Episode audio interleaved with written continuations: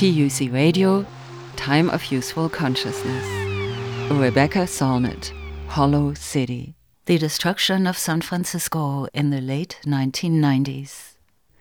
A new generation of writers such as Rebecca Solnit, Mike Davis, and Gray Brechin are intriguing us into seeing our familiar surroundings with new eyes. They also offer a different perspective on the radical transformation that development and venture capital have brought to so many cities. San Francisco, formerly famous for taking a traveler's heart away, is now reaching for the soul and the wallet. A dot com boom combined with a growing biotechnology industry have driven housing prices up and residents and local small businesses out. Rebecca Solnit with several books to her credit, says she wrote Hollow City in a hurry to document the beauty and rich culture that was being destroyed and to inspire the growing movement of resistance. The book itself, published by Verso, shows no mark of any hurry. It is beautifully illustrated with photos by Susan Schwartzenberg and other collaborators. When I met with Rebecca Solnit for this interview, we started out by leafing through the book together. Here's what she had to say about the illustrations.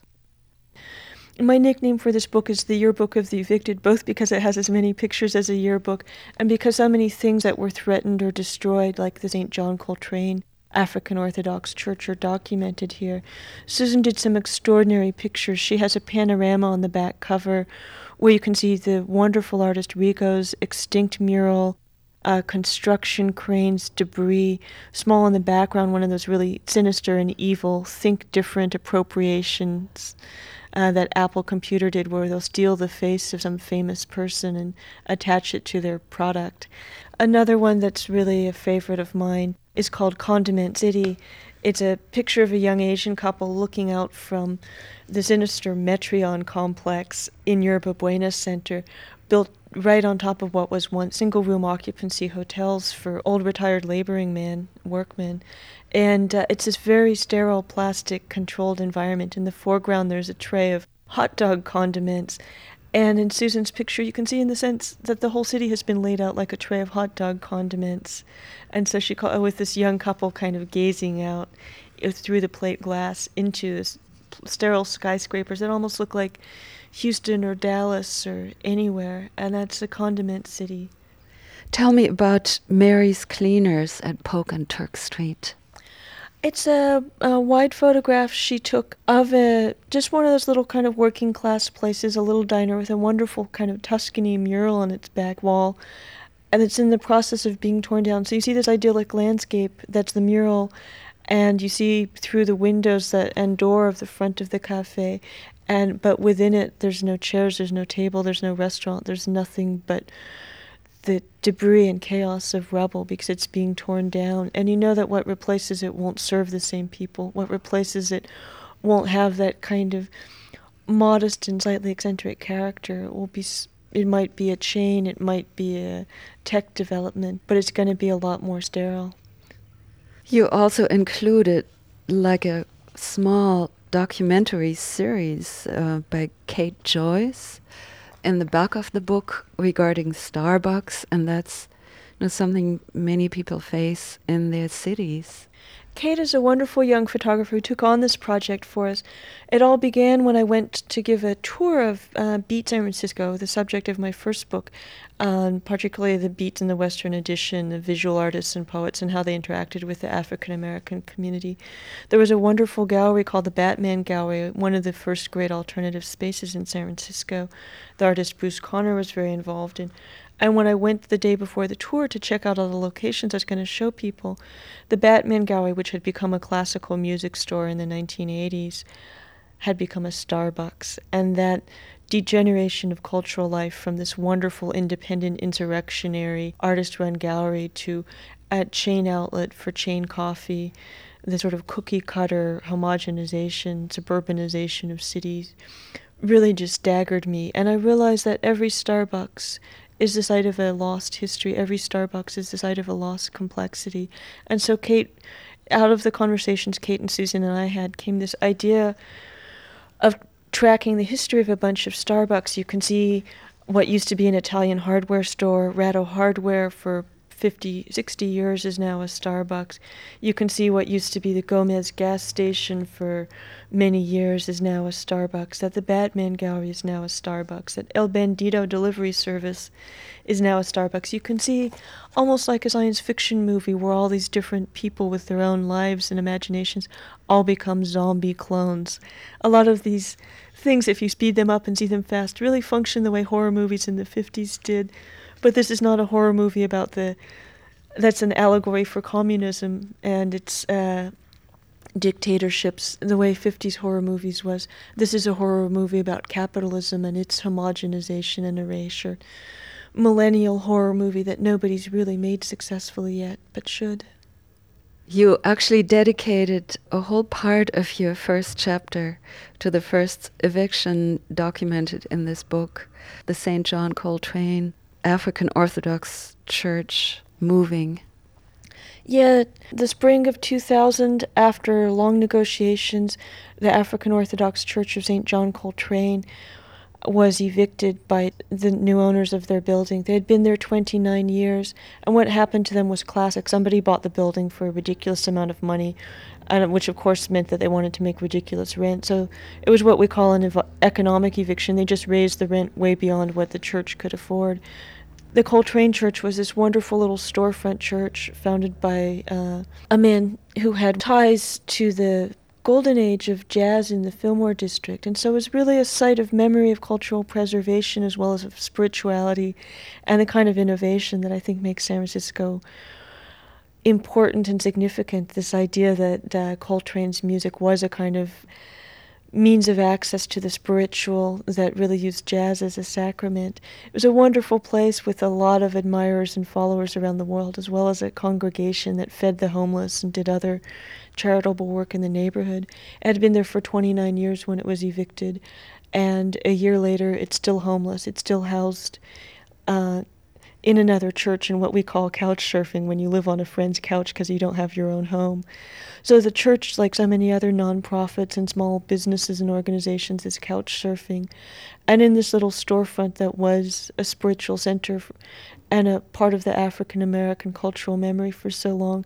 It's a sniffy little boutique that sells spangly, stretchy little sweaters. And that's the kind of cultural degeneration that Starbucks is about when the Batman Gallery becomes a Starbucks, when the Coltrane Church becomes a sweater boutique, and things like that. I'm not averse to coffee and sweaters, but I think that these cultural and spiritual community places are really much more important, and you need to have a city where there's room for all of them, not not just for the commodities. This is not only a, a really vibrant document of, of a period, but it's also, uh, you did a lot of research about facts and numbers that really surprised me because I hadn't done that in any systematic way. I realized rents were going up, but not how fast and by, by how much.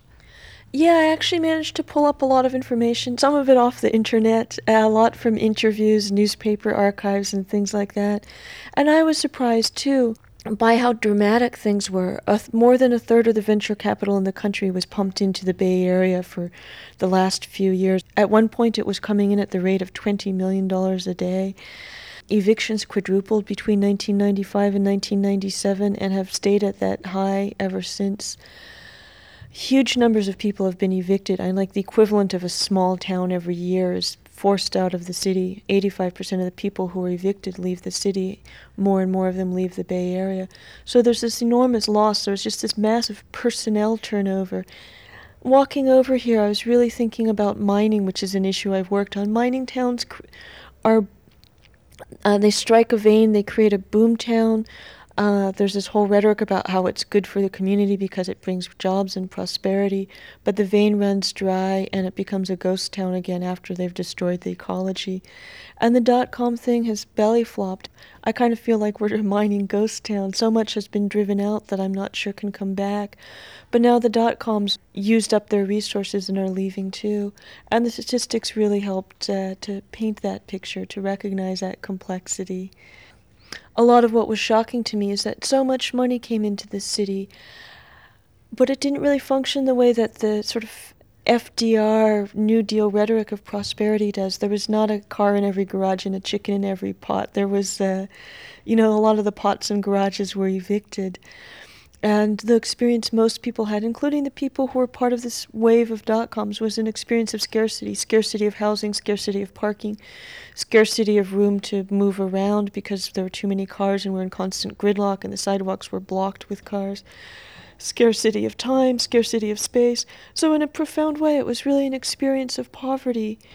Although, again, that's one of the intangible things that statistics won't bear out as clearly as you might like unless you look at how many hours you'd have to work to pay rent on minimum wage, things like that. But the statistics really bear up even those intangibles. One of the things I looked at is how much rent the great artist Bruce Conner, who's now world famous but was a struggling artist here in the 50s, making minimum wage, paid on his apartment in 1957. It took him and his wife 65 hours a month to pay their rent, 65 hours of minimum wage rent. With housing prices the way they are for a comparable apartment in San Francisco in 1999, before prices went up even more, that couple of struggling artists making minimum wage would have had to work more than 40 hours a week each to pay that rent. And that was before taxes before uh, anything else was taken out of their paycheck. And you can see through statistics and through anecdotes that we've just made the city impossible for a lot of the young people who came here and became the great artists who changed the world became the or or moved here and became the great activists who fought for human rights fought for the environment fought for social justice now, the, San Francisco was really caught between two major forces. One, one was the proximity of Silicon Valley. Uh, the other one was a really welcoming pro development policy of our current city administration and the mayor, Willie Brown. Yeah, there was definitely a sort of pincher's move with those things. And most of the cities in the Bay Area willingly welcomed this social Darwinist struggle over housing that takes place when you do everything you humanly or inhumanly can to develop jobs and you don't address the fact that every new job you create creates a need for housing. So, for example, Willie Brown's big project that he worked on both as a private lawyer in the 1980s and as our mayor in the 1990s is Mission Bay, which will be this colossal biotech complex.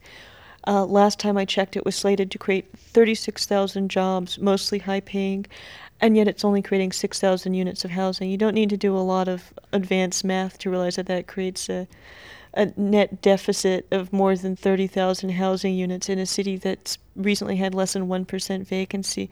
And so when Mission Bay is complete and the biotechs start to move in in mass, we'll see another wave of these evictions, of this annihilation of the complexity of the people who not only do creative and alternative and idealistic things, but the people who provide the basic services that are always underpaid, taking care of the elderly and the young, education, uh, you know, garbage collection, fire departments, all these things that you really need to have any kind of a viable community. And so we're really destroying ourselves in the name of this false prosperity. And that's one of the things that hadn't been adequately clear. I think you could have sane development policies where you jo- tied jobs to houses. If you're going to create jobs, you have to create the housing for them. This clearly doesn't work. It doesn't even work for the people who have those jobs because a lot of them are having disastrous lives. They can't find a place to live. Their huge salaries all go for housing. They can't find daycare. I think just the stress, uh, anger, resentment, anxiety levels in San Francisco, if we had graphs on those, you would have seen them go through the roof the last few years. Let's talk some more about Mission Bay for listeners outside of San Francisco. Mission Bay is actually aptly named because it used to be the bay. It's a huge landfill area. When they pushed away the sand dunes to build housing, they uh, filled the bay. And uh, that land I do remember clearly as just a huge open space with railroad yards. And now it has received some attention because the new stadium baseball stadium was built on the edge of it. You actually recount the history of who got hold of this newly created land. Mission Bay could almost stand for the economic history of the American West. It was a bay, the Ohlone Indians paddled around in it, their reed boats gathering the abundant shellfish. And as they leveled San Francisco to develop it all, they filled it in. In the 1850s and 1860s. By the 1870s, the Southern Pacific and Central Pacific Railroad, the biggest monopoly of its day, had managed to get a hold of this land and made it the hub for Southern Pacific, which is the model of an evil monopoly corporation. Southern Pacific was to the transportation infrastructure what Microsoft is to the communications infrastructure of the present. Southern Pacific virtually ran California and even national parts of national government like a fiefdom for decades. It was an extraordinarily evil and corrupt corporation that was written about in the great novel The Octopus for the way it was destroying poor people, uh, acquiring huge land bases, manipulating politics and uh, agricultural prices. And then railroads kind of subsided. Mission Bay eventually became kind of a, a not a ghost town, but a ghost yard and it became one of the last open spaces in the city, although it was full of toxics from the railroads. There's a what we call a vehicularly housed homeless community there, and it just had that kind of open and abandoned space, what Susan Schwartzenberg calls the dream space, the space that's left for imagination, that in cities everywhere is being erased, as vacant lots and empty spaces and open spaces are filled in. So the new Mission Bay, which Willie Brown spearheaded, as I was saying, as a private attorney, working for the Southern Pacific uh, owned Catellus Real Estate Corporation will be the biggest development in the history of San Francisco. It's, th- I think, 300 acres. It's going to have millions of square feet of uh, workspace. And what it's going to specialize in is biotechnology, with uh, UCSF, I think, as an anchor.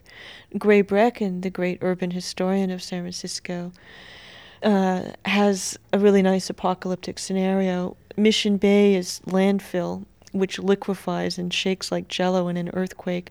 It's full of toxic waste, and about the worst possible scenario you can imagine is a bunch of biotechnology, biogoop, as he calls it, spilling all over the place in a toxic waste uh, liquefaction of the land. And uh, so there's a lot of reasons why Mission Bay isn't a good idea, ecologically, socially, economically one of the reasons I wrote about Mission Bay too is that the dot com thing was clearly a bubble that was going to pop, but a lot of other high tech things coming out of Silicon Valley, the hardware and software and biotechnology, are not going to go away that easily.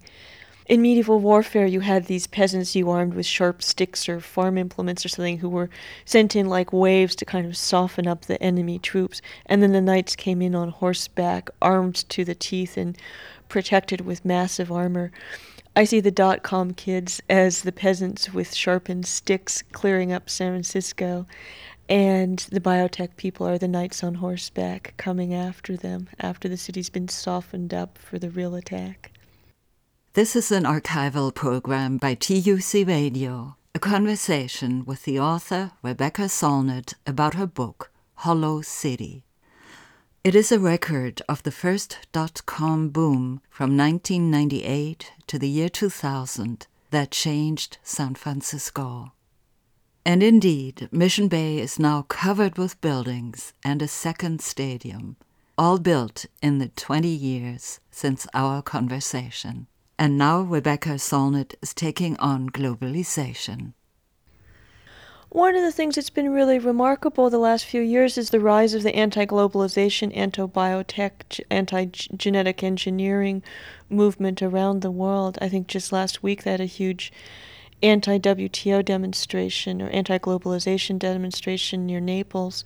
And so there is this global movement, and I wish it didn't take evil to bring out this kind of good, but we do have an extraordinary movement that I think what's happened in San Francisco, the resistance that's happened in San Francisco, is very much connected to how do you have local control? How do you have social and ecological and uh, complexity, the kind of humanistic biodiversity and a literal biodiversity, and things like that? How do you protect the small, the local, the vulnerable, the complex, the non economically meaningful against this kind of cavalry stampede of global capitalism that we're facing. And I think that what happened in Seattle with the WTO, what happened in San Francisco with the new board of supervisors and the posters in the streets is really all part of the same campaign to keep a world that's livable not only for all the species and all the ecosystems but for all the all the sort of little people all the small farmers, the campesinos, the poets, the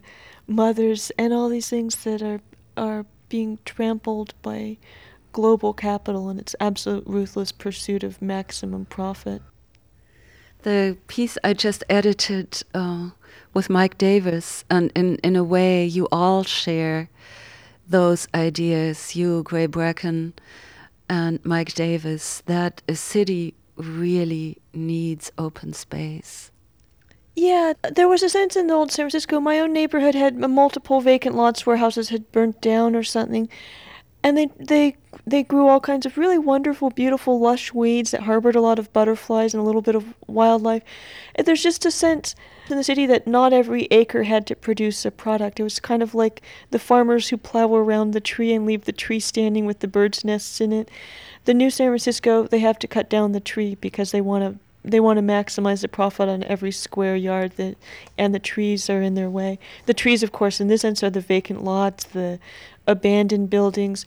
This kind of romantic ruin that was part of the post-industrial city particularly that i think was very much part of the aesthetics and that kind of melancholy but the romantic melancholy of the 1970s and 80s i was in new york looking at photographs by uh, peter hujar a wonderful photographer who photographed that romantic ruin of the city and had a kind of idealism, a kind of passion that is hard to find in young artists now because I think they're all living in the Starbucks city where every square inch where people used to dream and squat and plot and perform has been filled in by, you know, spangly sweater boutiques and coffee chains and things like that. It was the Peter Hujar show was an extraordinary reminder of how much we've lost in the economic boom. The kind the texture of the city, the dream space of the city, the breathing space of the the city, the squatter space of the city, the space for the poor, the space for the marginal, the space for the butterflies who feed on our vacant lots in looking at the, these very intriguing modern urban historians and cri uh, critics of urban planning, uh, what they all have in common is to demand that open space not just happen and be left alone, but that it become an essential part of city planning. I think open space and public space. To me, open space sounds like space like Golden Gate Park and all the little parks around the city where you can stroll and sunbathe and throw sticks for dogs and take kids to play, but also public space where people can gather, where people can really participate in public life. There are cities now where it's impossible to be a member of the public. There's literally no place in which that public life can take place. And uh, that was a big focus of urbanist uh, discourse in the 1990s. The thing that we really didn't realize until recently that I tried to address in Hollow City is that there's another crisis, which is that you can empty out the private space in which public life arises, both the people who protect public space and open space, and the people who bring a lot of the life to it, the mime troupe who does, you know, in Shakespeare in the Park, who do theater in the parks every summer, the people who organize parades and festivals and demonstrations in the streets, which I think is the true highest urban use of streets, the people who do these posters and other kinds of things that make for a rich, richly textured, uh, participatory urban experience, urbanism in its ideal form, that you can hollow them out of their private spaces and thus impoverish the public life, or you can build cities without public space and open space at all. And those are both problems.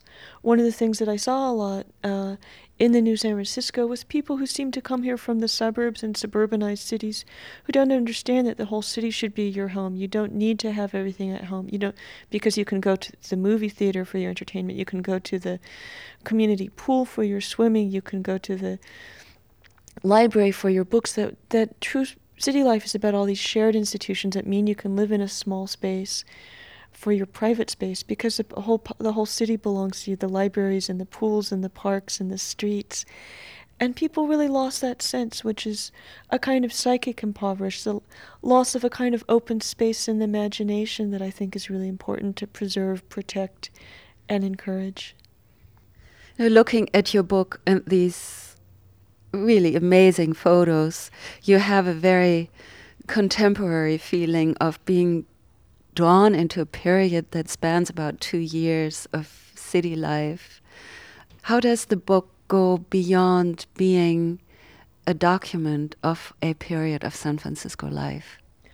Well, for one thing, the photographs go back to the 19th century. We got extraordinary photographs from Ira Nowinski, who did heroic work documenting the struggle over Yerba Buena Center. Extraordinary photographs of these old men in their single room occupancy hotels south of Market, hotels that have all been destroyed. We reproduced a guy named David Jones, I think, who did a lot of photographs of the Western Addition in the 40s and 50s. So there's a lot of archival photos that give you a sense of the city over a 50 year period, particularly. But also, the big question was what is at stake in San Francisco with this boom that happened? And so the particularly the chapter the real estate history of the avant-garde looks at what the role of artists has been for cities and cities has been for artists over 150 years the chapter the shopping cart and the lexus looks at what has the relationship between poverty and wealth in the city been since World War II and in cities in general, and things like that. So there are these larger histories. How do cities work? What do cities mean? What happens in cities that doesn't happen in small towns? And why is it important to preserve it? All these things were at stake in a very intense way during the dot com boom, but they're all long term, permanent, important parts of the sort of biodiversity of urban life that has to include the poor and the subversive and the bohemian and the creative and the socially engaged to be a, an urbanity that's worth fighting for.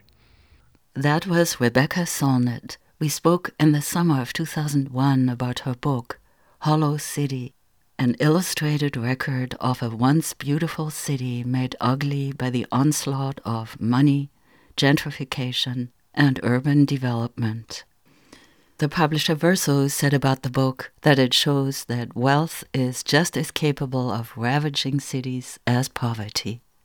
Rebecca Solnit by 2013 has written 13 books, among them A Paradise Built in Hell, The Extraordinary Communities That Arise in Disaster, A Field Guide to Getting Lost, and River of Shadows, Eadweard Muybridge and the Technological Wild West. She has worked with climate change, Native American land rights, anti nuclear and human rights as an activist and journalist. Susan Schwartzenberg brought almost 200 photos into the book. She's an urban archaeologist who works with old photos, people's stories, and places. She is senior artist at the San Francisco Science Museum, the Exploratorium. That was an archival program by TUC Radio recorded in my former studio in a converted factory in the Mission District. I left San Francisco and am now living off the electric grid in the mountains of Mendocino County in a straw bale house. You can hear this program again for free on TUC Radio's website, tucradio.org. Look at the newest programs or the podcast page. Our email address is tuc at tucradio.org. My name is Maria Gilardin. Thank you for listening.